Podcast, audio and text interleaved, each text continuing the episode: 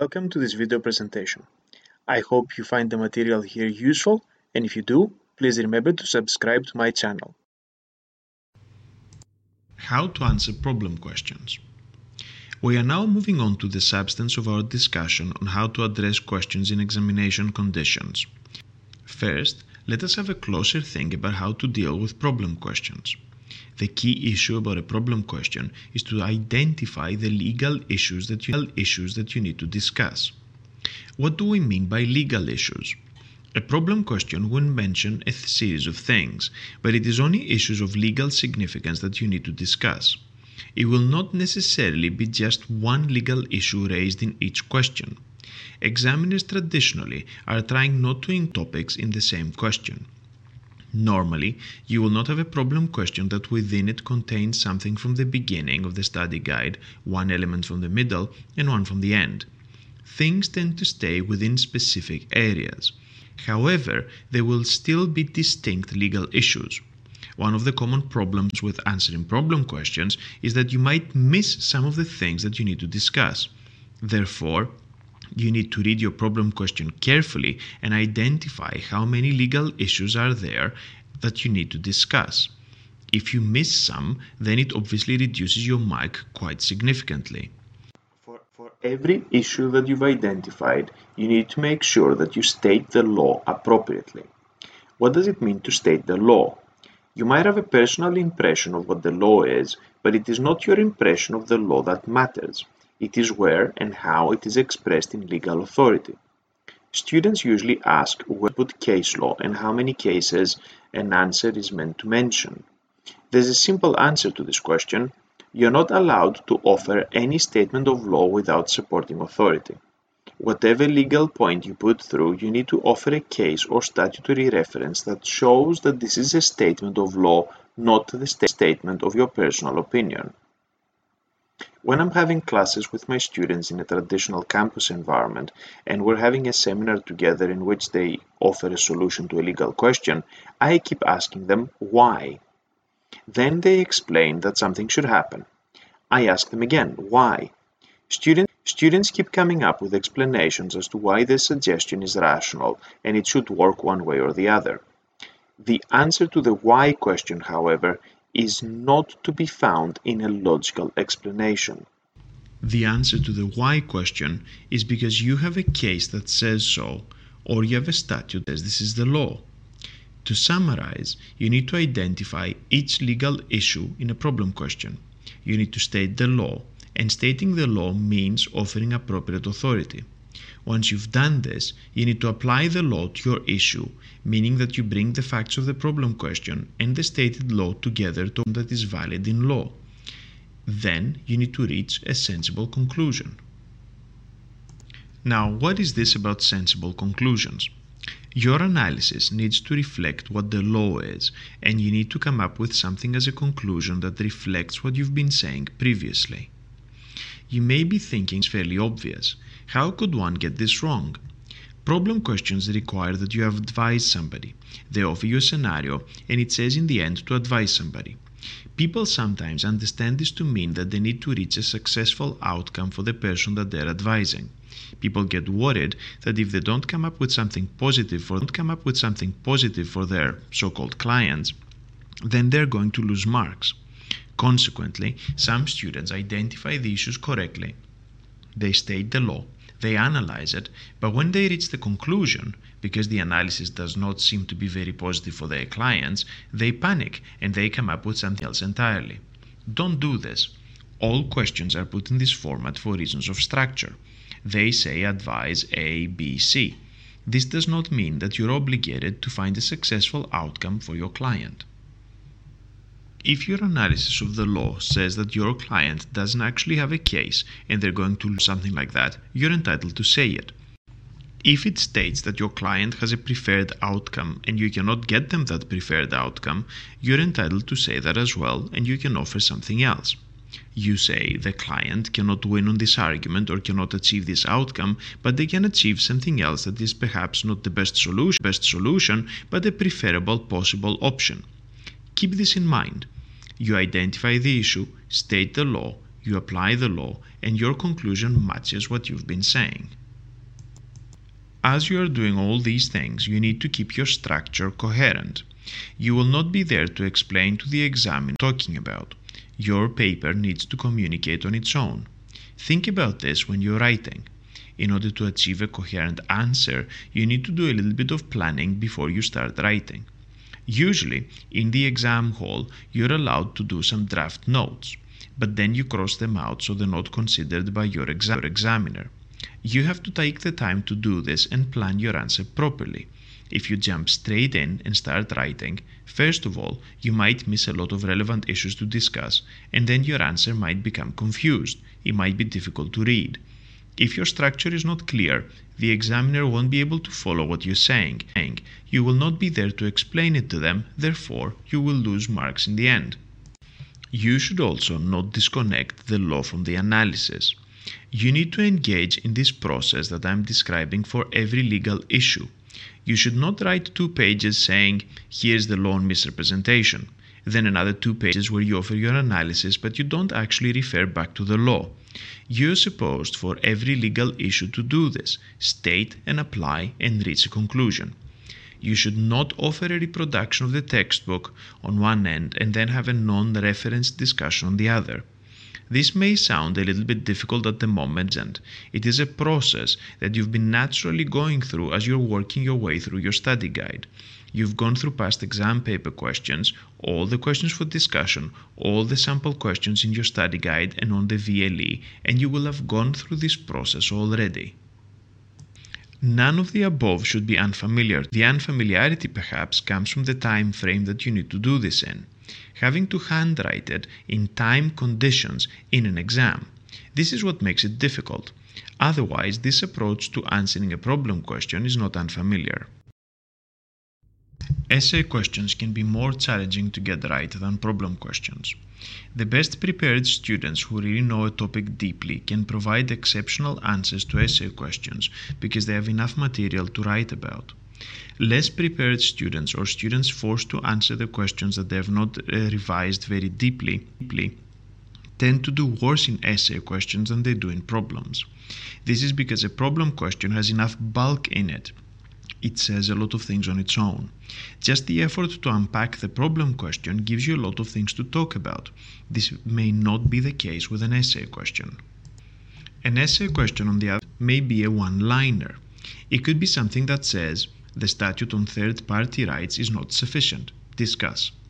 This does not really give you a lot of things to talk about. If you don't already know a lot about the subject, you might start answering the question and you find that you've written half a page or you've written a page and you have nothing more to say. In addition, because you've spent so much time writing this one page, you cannot afford to cross it out and go start another one. The important message, therefore, is that if you're starting an answer to an essay question, make sure you start on a topic that you really know about, because if you because you don't want to run out of things to say after just a single page. In order to address an essay question appropriately, you need to interpret what the question is asking. This is very important. You need to answer the question set by your examiner. You are not meant to reproduce something that you prepared at home on the broad topic of the question. This, this is a problem that we have very often. Students have revised or have studied a particular topic and they have prepared answer in their heads. They see something and they think that's an essay question on frustration. Then plop down on paper whatever they prepared without actually checking that what the question is in fact asking. Do not take a key word from an essay question and use it as an opportunity to write down everything that you remember from the textbook. You have to make sure that you interpret the question properly and you're answering the question as set. You need to identify what is the relevant information and you need to present it appropriately. Another issue with essay questions is that very often you are asked to analyze, you need to evaluate, you need to explain. Now, what do all these terms mean? One of the weaknesses with British academia, if you want to talk about standards in general, is that we assume that everybody knows what we're talking about when we talk about critical analysis, but very often people don't. In order to critically analyze, critically evaluate, and so on, what you need to do is offer a set of opposing views or different views, compare them, and then position yourself against them. It is difficult to have a critical analysis unless there are two sides to the story. Very usually, the question, as you will see if you go through the past exam papers, is on a contentious topic. It implies that some people think something's a good idea while some other people think it's a bad thing. For example, if the question states the Consumer Rights Act has been a positive innovation in the law of consumer rights, typically discuss, you should try and come up with arguments that say, well, yes, it led to improvements here and here and here. However, it might have negative consequences here and here and here, or it failed to address these problems. You present these differing views, you offer examples from the case law, link to the statute, link to the statute, and then you position yourself against them. After you've presented the various views, you can state which one you prefer and why you prefer it. What we don't want is a very dry presentation of the law without any input from yourself. Also, we don't want a very personal take, court judgment you like, without any reference to the relevant literature, without adequate presentation of the law. You're entitled to express your personal view and your personal preference in an essay question after you've presented the views as expressed in the literature and or the case law. This combination of the two sides, this comparison of views pro and against something, is what in the end makes for a critical analysis and a critical discussion. To go back to the essay question, you need to read carefully, to go through your question, and then offer a reasoned conclusion. As I said before for problem questions, your conclusion is to match what has been discussed. Your essay needs to have a narrative flow and a conclusion that brings together what you said before so you don't forget what you're talking about, and do not offer a conclusion that doesn't actually match your analysis. That will lead you to lose marks.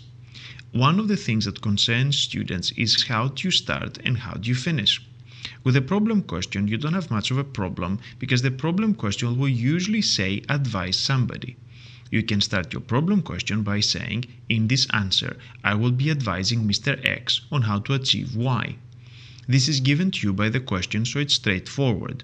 Sim- similarly, in the conclusion to your problem question, you can say, We have advised Mr. X on how to achieve Y, and this is how close to it we can get.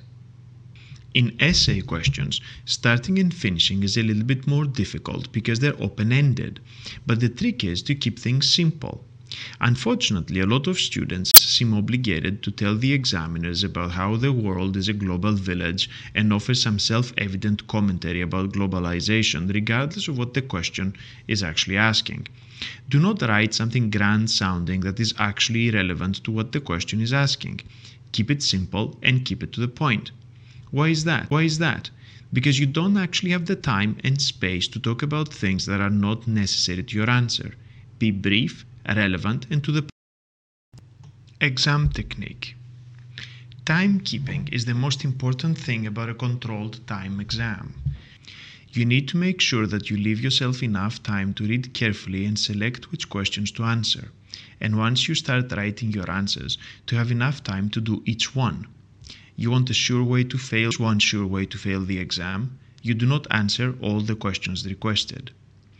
This is tragic, but it happens every year at all levels of study. You get some students who are trying to write perfect answers and they run out of time and they cannot complete one of the answers. You will always get a better outcome all answers attempted on your exam paper, even if they're incomplete. You will arrive at a much better outcome if you end up with four incomplete answers rather than having three perfect ones and the, and the last completely missing. It is simple math.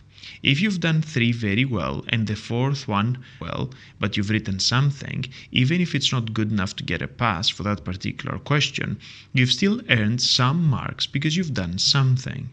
If you've written nothing at all, then we have no choice but to give you a zero mark for that fourth question, meaning your average is going to be lower if you don't write anything at all. Lower if you don't write anything at all. It is better if you set yourself a strict time frame. The moment the time that you've allocated yourself for each question runs out, you just stop writing, even if it is mid sentence, and you go begin the next question to ensure that you get all of them done. You will have done.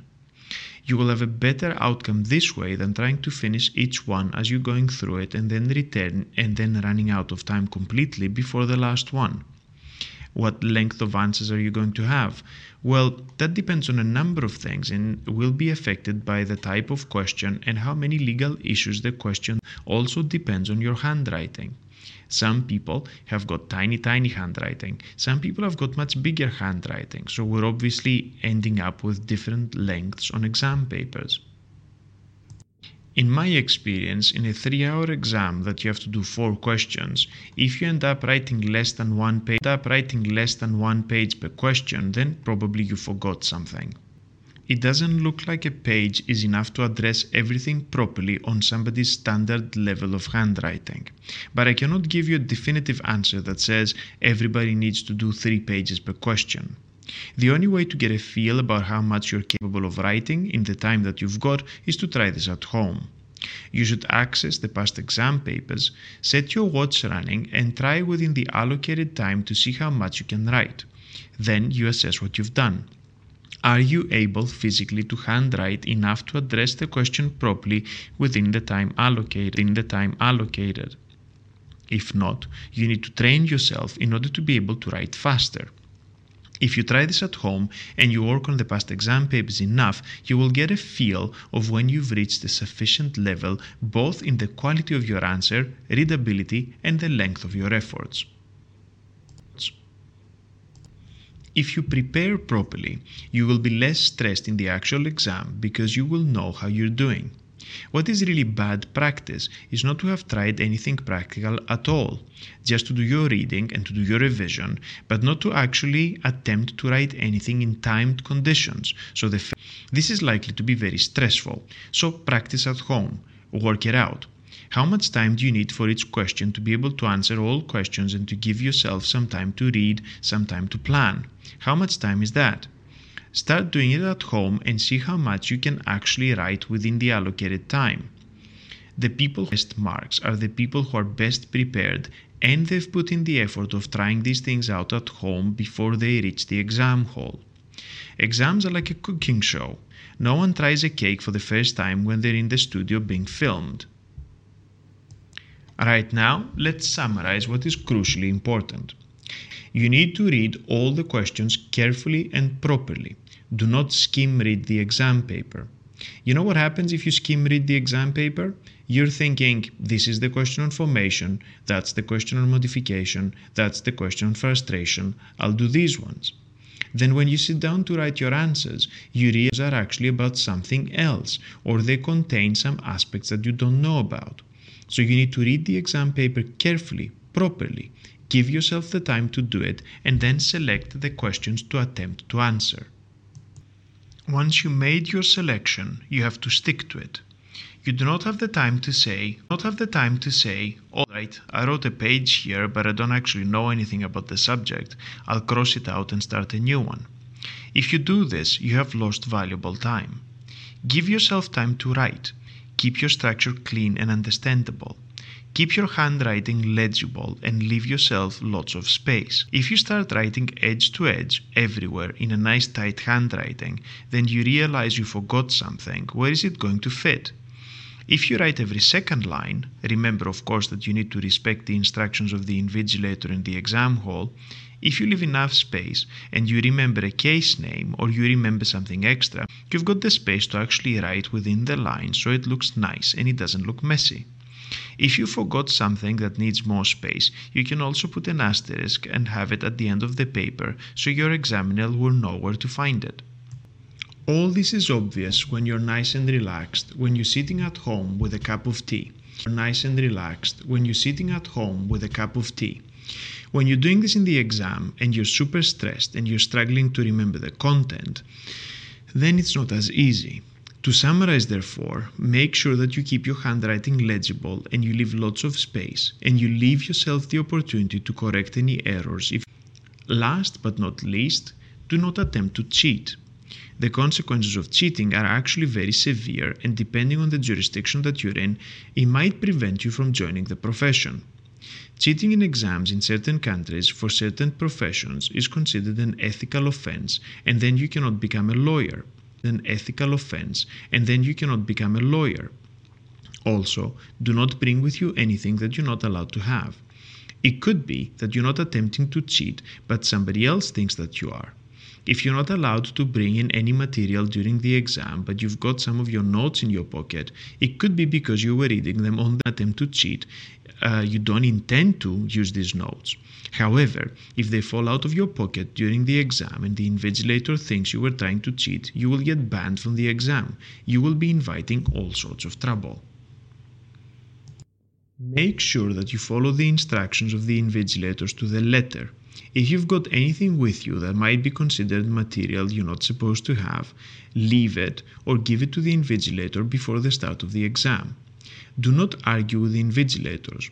If they tell you you're not allowed to have something and you're unhappy, you can raise an issue with the university later on, but you do not have the opportunity or the, the exam hall.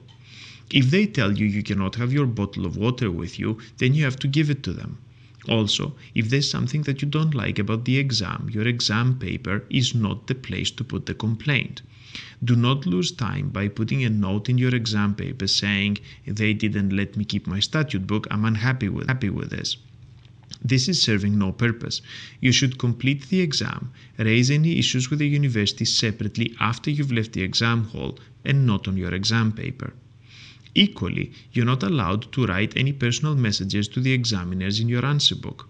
The only thing that I've seen that is acceptable to me, all right, I ran out of time. When students finish something mid sentence uh, for the examiner to understand that they've stopped and went to the next question, they write in a bracket, I ran out of time.